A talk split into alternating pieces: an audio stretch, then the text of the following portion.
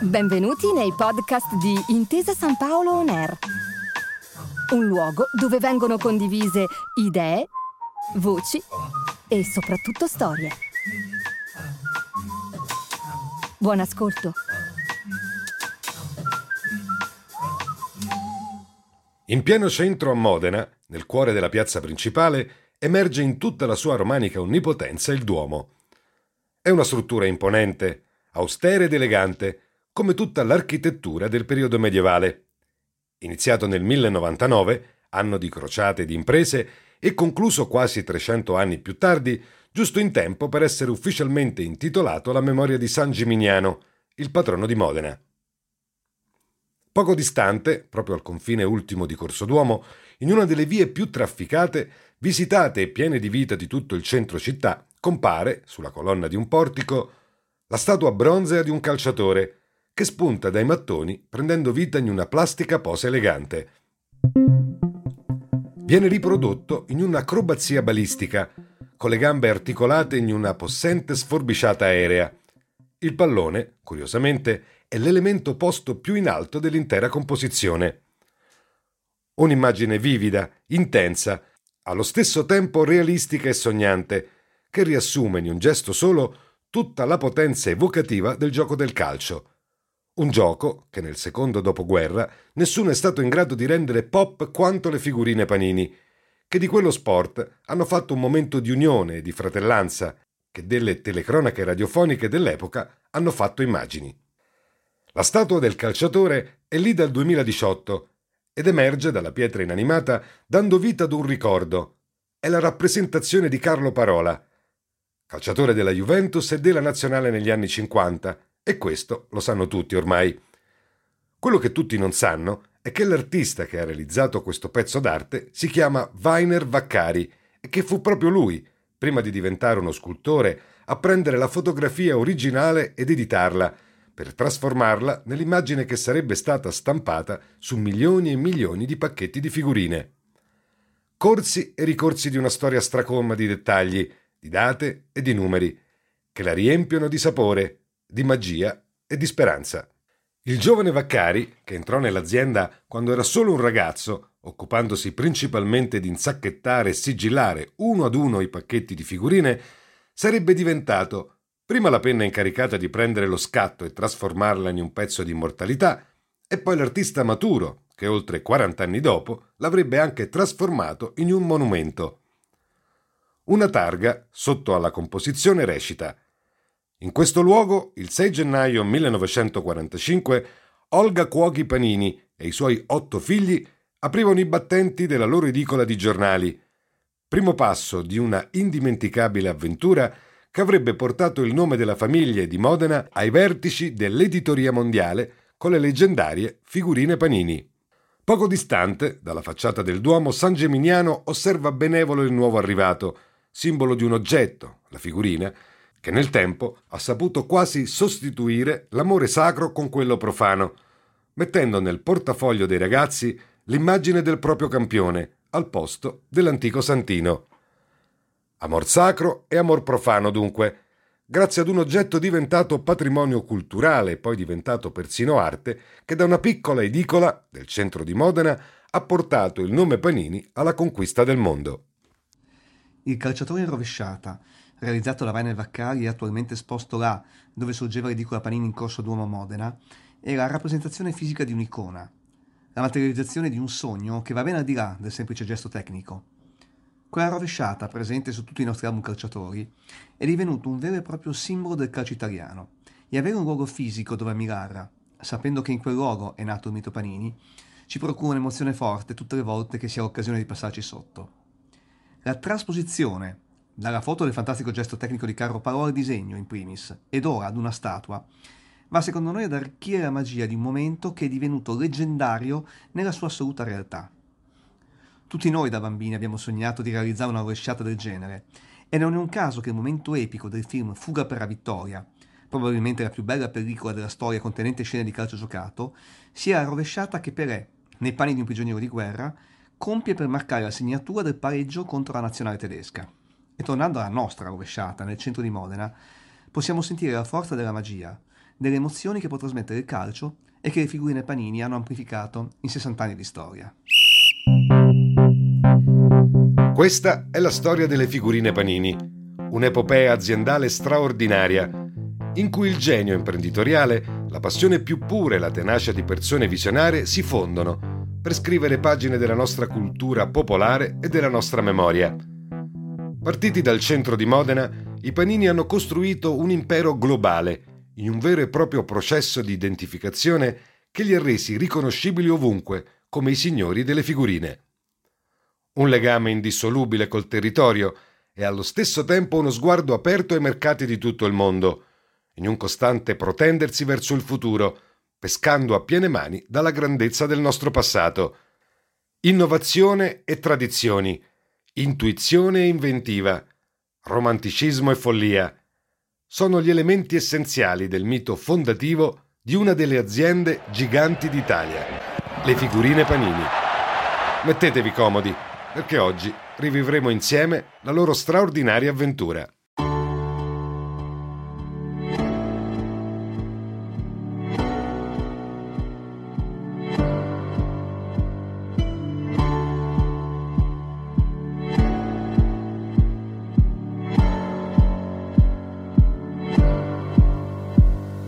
Parlare di un'azienda significa sempre e comunque parlare anche di una famiglia. Se si spoglia il marchio di tutto quello che il tempo e il mercato gli hanno posato sopra, se si pela, strato dopo strato, l'aspetto commerciale ed economico, se si scava fino alle origini, si finirà sempre col trovarci una visione, un'idea, un innamoramento.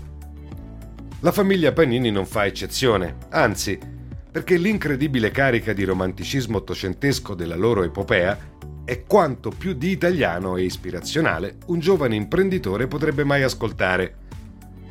Una vicenda umana e personale che in questi tempi difficili può essere d'esempio per tutti coloro che si sono innamorati di un'idea e che cercano la maniera per renderla disponibile anche a tutti gli altri.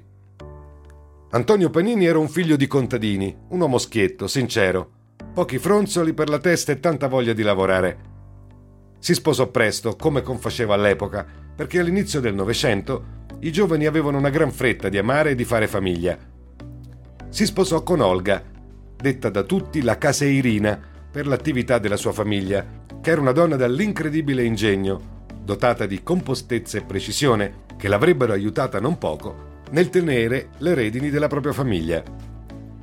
La Modena degli anni 30 era una città in subbuglio, una città frizzante, che provava a riemergere dopo le ristrettezze della Prima Guerra Mondiale ignara, come tutti, che ne sarebbe presto arrivata una seconda. Basti pensare che proprio in quegli anni un tale di nome Enzo e di cognome Ferrari si era messo in testa nella sua officina di Corso Trento e Trieste di costruire auto da corsa.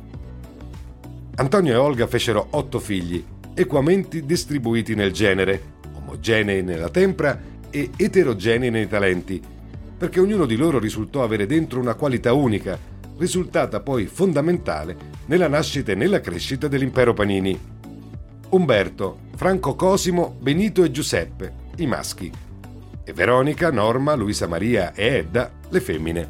Proprio all'alba del nuovo conflitto mondiale, però, un male incurabile, di cui all'epoca per timore non si pronunciava neppure il nome, il cancro, portò via il papà Antonio, lasciando Olga da sola a crescere otto pargoletti.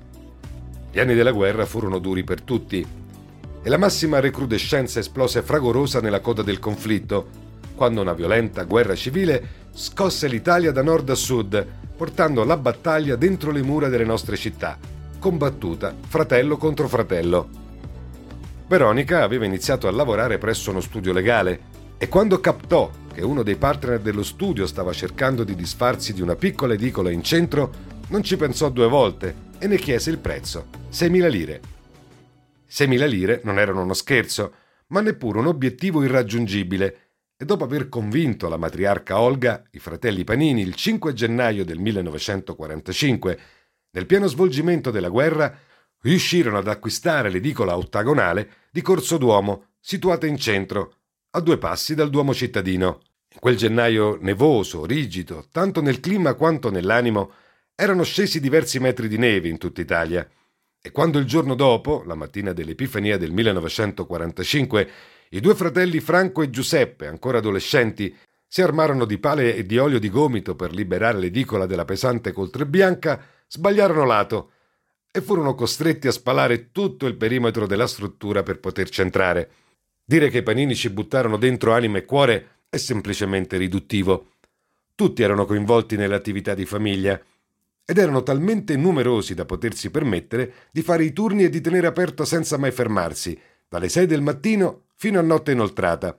Non fu semplice restare in careggiata, non durante la guerra almeno, ma quando, il 22 aprile del 1945, Modena venne liberata dal gioco fascista, la storia prese un'altra piega, ripagando, con gli interessi, i sacrifici della famiglia Panini.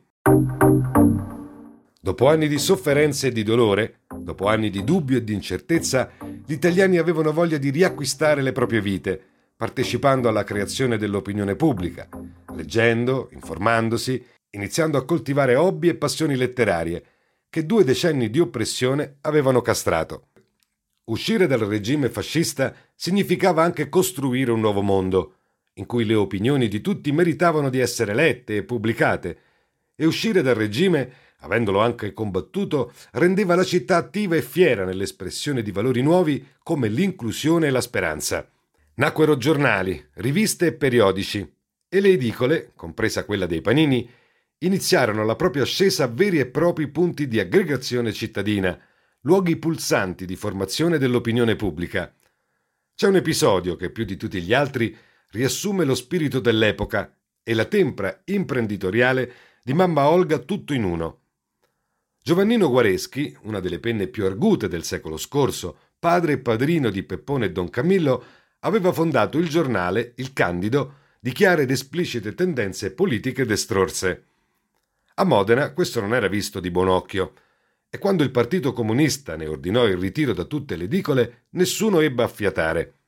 Nessuno a parte Olga, che si disse ben contenta di liberarsi del Candido e della conseguente sua distruzione, a patto però che ogni singola copia le venisse regolarmente e pienamente pagata.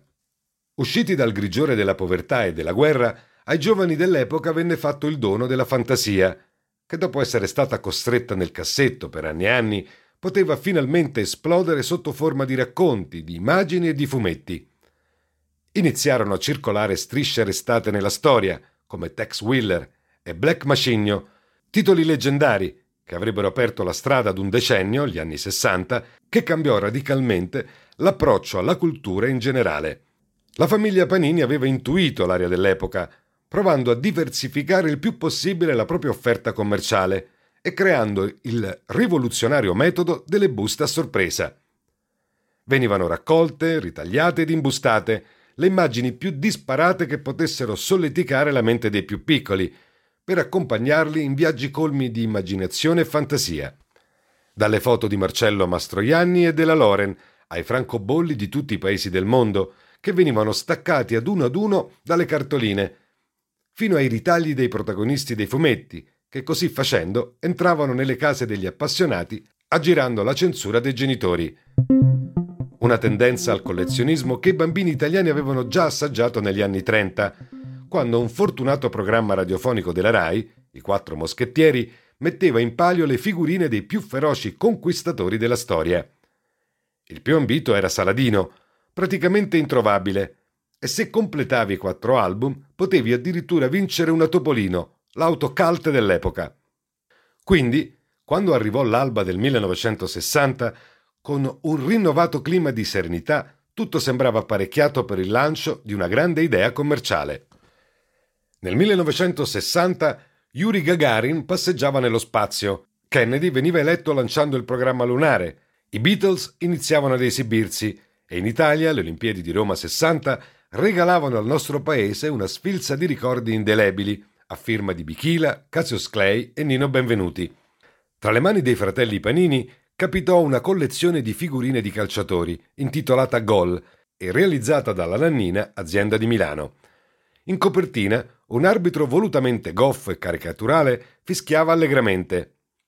I fratelli le ritagliarono, le mischiarono ed imbustarono, vendendole poi al chiosco di famiglia.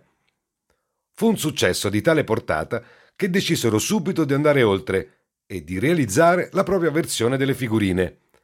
Andarono fisicamente a fare foto esclusive ai giocatori, inaugurando lo stile inconfondibile delle immagini Panini e dando alla luce, per la stagione 1961-62, la prima edizione dell'album dei calciatori. In copertina ci finì un giocatore che si era appena ritirato, Nils Lidolm, detto il barone, su cui ricadde la scelta, un po' per evitare di inimicarsi nessuna tra le big del campionato, e un po' perché la classe di quell'uomo era così cristallina che nessuno avrebbe mai avuto da ridire. La fiducia in Lidom fu talmente ben riposta che lo svedese avrebbe preso così tanto a cuore le figurine Panini da utilizzarle anche sulla sua celebre lavagna da allenatore, per far vedere ai giocatori la formazione che sarebbe scesa in campo la domenica. Fu un boom senza precedenti, che sconvolse per sempre la vita di questa visionaria famiglia e le sorti di intere generazioni di piccoli e grandi sognatori.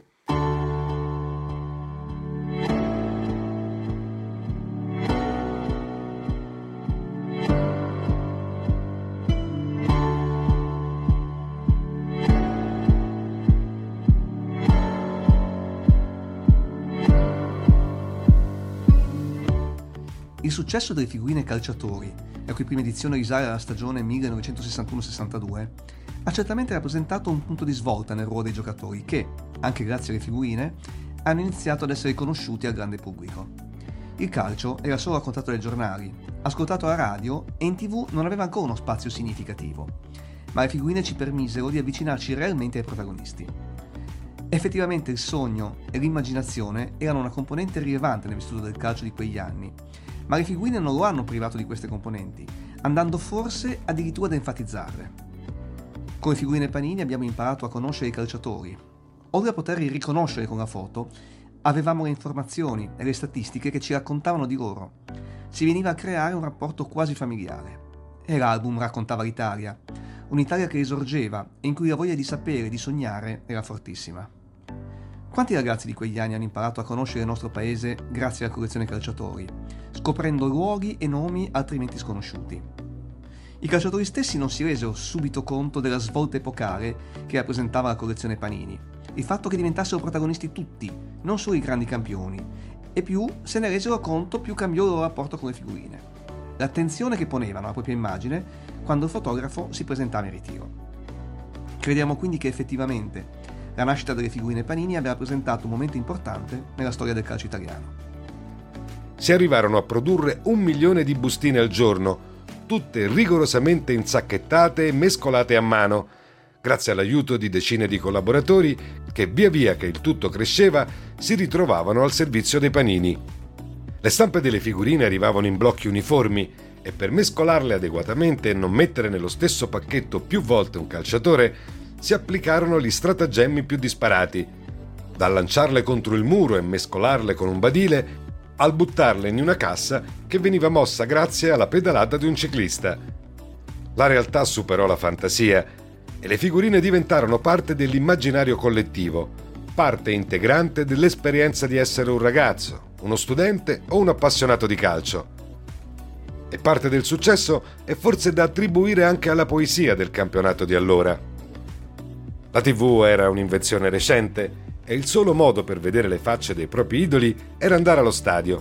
Le radiocronache di tutto il calcio minuto per minuto restituivano descrizioni vive, quasi pittoriche, sicuramente romanzesche, ma che altro non facevano che abitare la mente dei più piccoli di personali mitologici e fiabeschi. I calciatori nascevano nella mente dei tifosi, grazie al gracchiare della radio, e le figurine panini, da sempre a colori, diventarono la prima finestra sulla loro stessa immaginazione. Le figurine resero reali i racconti delle domeniche calcistiche e in un processo osmotico in cui causa ed effetto si fondono, diventarono icone laiche e santini senza tempo, partecipando in ugual misura ai risultati del campo nel trasformare i calciatori in eroi nazional popolari. Ci furono altre due svolte epocali, che prima della metà degli anni 70 diedero un'ulteriore spinta alla costruzione dell'impero Panini. La prima fu la Fifimatic. Umberto, il settimo dei figli Panini, era sempre stato il genio di famiglia, il costruttore per eccellenza, come molti altri italiani, nel secondo dopoguerra era partito alla volta delle Americhe, in cerca di fortune, finendo a lavorare in Venezuela, dove costruì per sé una carriera di tutto rispetto. Quando lo richiamarono a Modena, inventò e brevettò una macchina capace di smistare ed imbustare le figurine in maniera meccanica e la chiamò Fifimatic, composto dall'unione di Fifi, il nome che i bambini modenesi davano alle figurine, e di Matic, un suffisso anglofono che rimandava al concetto stesso di tecnologia. Il macchinario era talmente rivoluzionario che diversi competitor stranieri della Panini fecero carte false per provare ad assicurarselo. Ma i fratelli non mollarono mai la presa e anzi videro in quella prodezza della tecnica lo strumento perfetto per azzannare anche i mercati esteri. La seconda rivoluzione fu la novità di inizio anni 70. Le figurine autoadesive che aprirono un mondo di possibilità per i piccoli giocatori, che ora poteva usarle per ornare biciclette, diari, banchi di scuola e qualunque altro oggetto sul quale volessero imprimere il proprio marchio distintivo. Nel giro di meno di trent'anni, da quella piccola edicola aperta spalando la neve nel centro di Modena, in una città stremata da una guerra civile sanguinosa, gli otto fratelli Panini e mamma Olga erano riusciti a creare un impero mondiale che aveva raccolto dentro alla magia di un pacchetto di figurine tutta l'emozione di essere bambini per sempre. Dopo il calcio sarebbero arrivate molte altre raccolte, che certificarono la figurina come nuovo mezzo di espressione di gradimento e della propria personalità. Le bandiere del mondo, gli animali, Sandokan, la conquista della Luna, gli aerei e i missili, persino Star Wars. Un vero e proprio mezzo alternativo per esplorare la cultura pop del contemporaneo e per raccontare agli altri qualcosa di sé. In tantissimi, campioni del mondo del calcio e dello sport in generale, ma anche cantanti e artisti, sono venuti a visitare la Panini in 60 anni. Di queste visite vi sono testimonianze fotografiche, racconti e molte le ho vissute in prima persona nei quasi tre decenni che ho passato in Panini. Se dovessi dire però qual è il ricordo più caro legato ad una visita, non è quella di una celebrity, ma di un collezionista speciale, il signor Renzo Taddei. Tramite l'articolo di un giornale locale scoprimmo, qualche anno fa, che a Perugia c'era questo collezionista ultra novantenne che aveva tutte le nostre raccolte e che il suo sogno era visitare la Panini. La storia era curiosa, perché lui era già grande di età quando nacque ed esplose il fenomeno delle figurine Panini, ma lui vi si avvicinò lo stesso e trasmise questa passione a figli e nipoti. Qualche mese dopo aver scoperto la storia, nel settembre 2018, siamo riusciti ad organizzare la visita del signor Renzo, insieme all'amata moglie Adriana, un figlio ed un nipote. E vi posso garantire che l'emozione che ho provato nell'incontrare questo signore, nel sentire i suoi racconti e vedere la sua gioia, è stata impagabile. È incredibile vedere come le figurine possano creare magia ai collezionisti di tutte le età, e indipendentemente dalla loro fama o ricchezza, dalla vicinanza o meno al mondo del calcio. Qualche anno fa abbiamo girato uno spot con Gigi Buffon e ci è sembrato carino portargli sul set come pensiero un quadro con all'interno tutte le sue figurine originali in maglia azzurra. Difficilmente dimenticherò la sua espressione di gioia e il suo abbraccio riconoscente. Crediamo che il claim usato in qualche campagna pubblicitaria in passato, Panini, collezione emozioni, renda bene l'idea e valga in primis per noi che ci lavoriamo tutti i giorni. In 60 anni di Albi sono innumerevoli le storie degne di nota dalla figurina introvabile di Pizzaballa, portiere dell'Atalanta, più famoso per la sua rarità in bustina che non per l'abilità in campo, fino a Zico, il campionissimo brasiliano, che durante una visita alla Ferrari chiese se per caso gli avrebbero concesso anche un giretto nell'azienda delle figurine che tanto amava. La lista degli appassionati illustri è lunghissima e altrettanto lo sarebbe l'elenco delle storie nella storia che meriterebbero di essere raccontate, anche perché nella vita dell'azienda sono state prodotte una quantità tale di figurine che mettendole in fila si potrebbe coprire più volte la distanza che separa la Terra dalla Luna.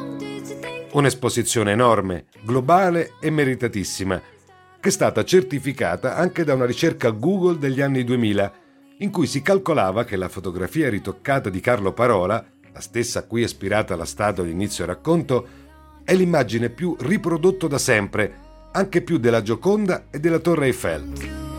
Panini è sicuramente emozione, ma vi sono anche dei numeri che rendono in qualche maniera l'idea del successo di questo progetto nato 60 anni fa a Modena. Attualmente il gruppo è una multinazionale con presenza diretta o indiretta in oltre 130 paesi dei 5 continenti.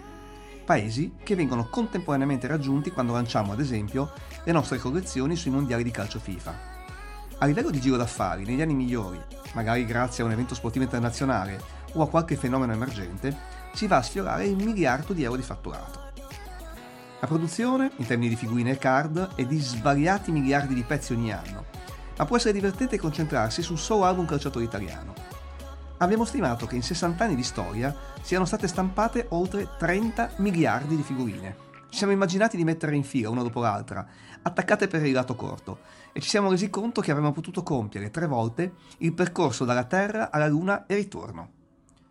Un altro dato che può dare l'idea del successo anche oggi delle raccolte Panini è, sempre riferito ai soli calciatori italiani, il numero di collezionisti attivi oltre un milione ogni anno, divisi quasi equamente tra ragazzini e adulti appassionati, che sono sempre di più. Da segnalare anche una significativa presenza femminile, circa il 10% del totale dei collezionisti. Le figurine panini sono veramente una passione per tutti, oggi più che mai.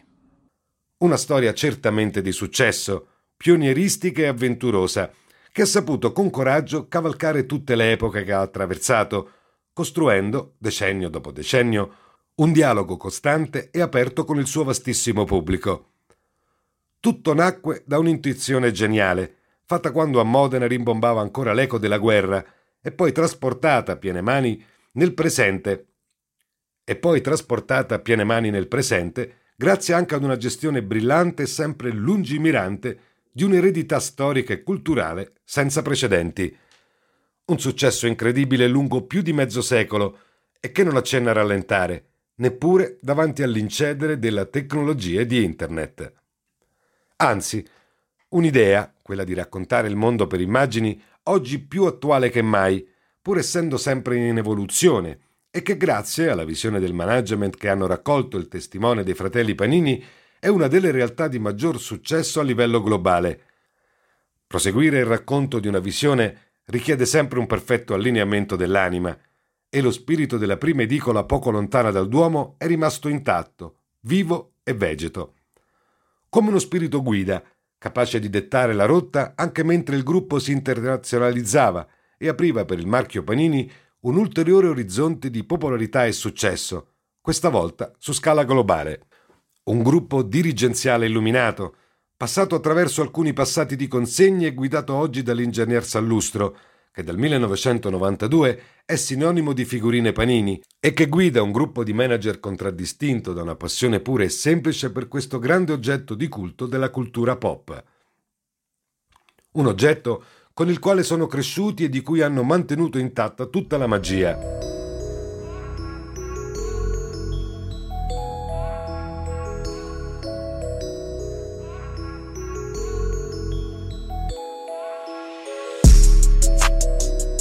Corso degli anni ci siamo chiesti tante volte come mai, oggi, come 60 anni fa, le figure nel panini sono ancora così apprezzate.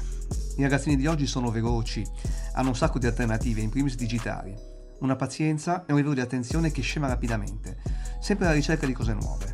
E allora, come mai le figurine sono più vive che mai, anche sui target più giovani? La risposta che ci siamo dati, alla luce delle esperienze dirette, parte dall'insieme di sensazioni, di emozioni, di stimoli ai cinque sensi che le figurine procurano. Partiamo dall'acquisto. Probabilmente per la prima volta nella propria vita un bambino viene trattato da un adulto, ridicolante, come un consumatore consapevole, un qualcuno che può scegliere e decidere senza necessità dell'ausilio di un grande. Lui sa quali figurine vuole e ha diritto ad averle.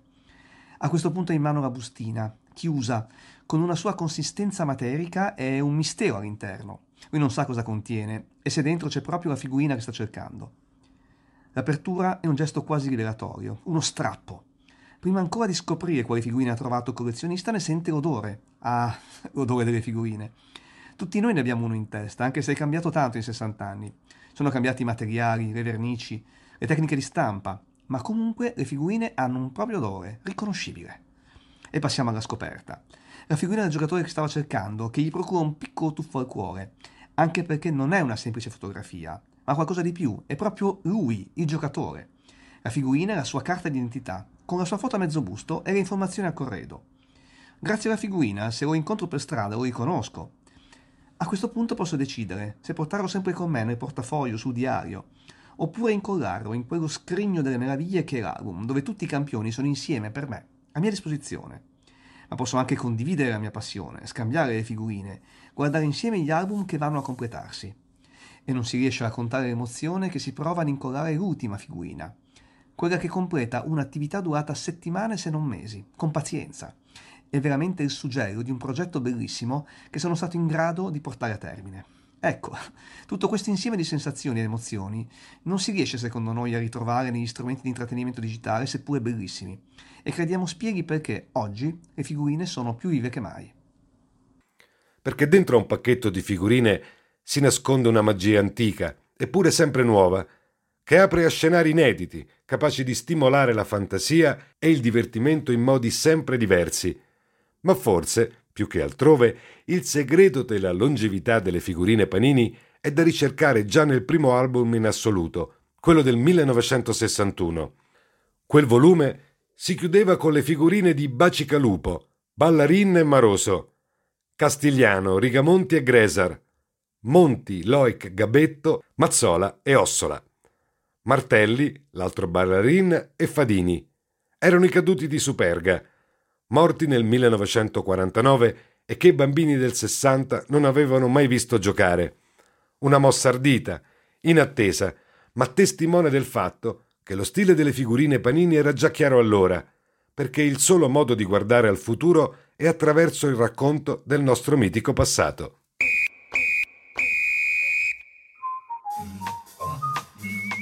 Grazie per aver ascoltato i podcast di Intesa San Paolo On Air. Al prossimo episodio.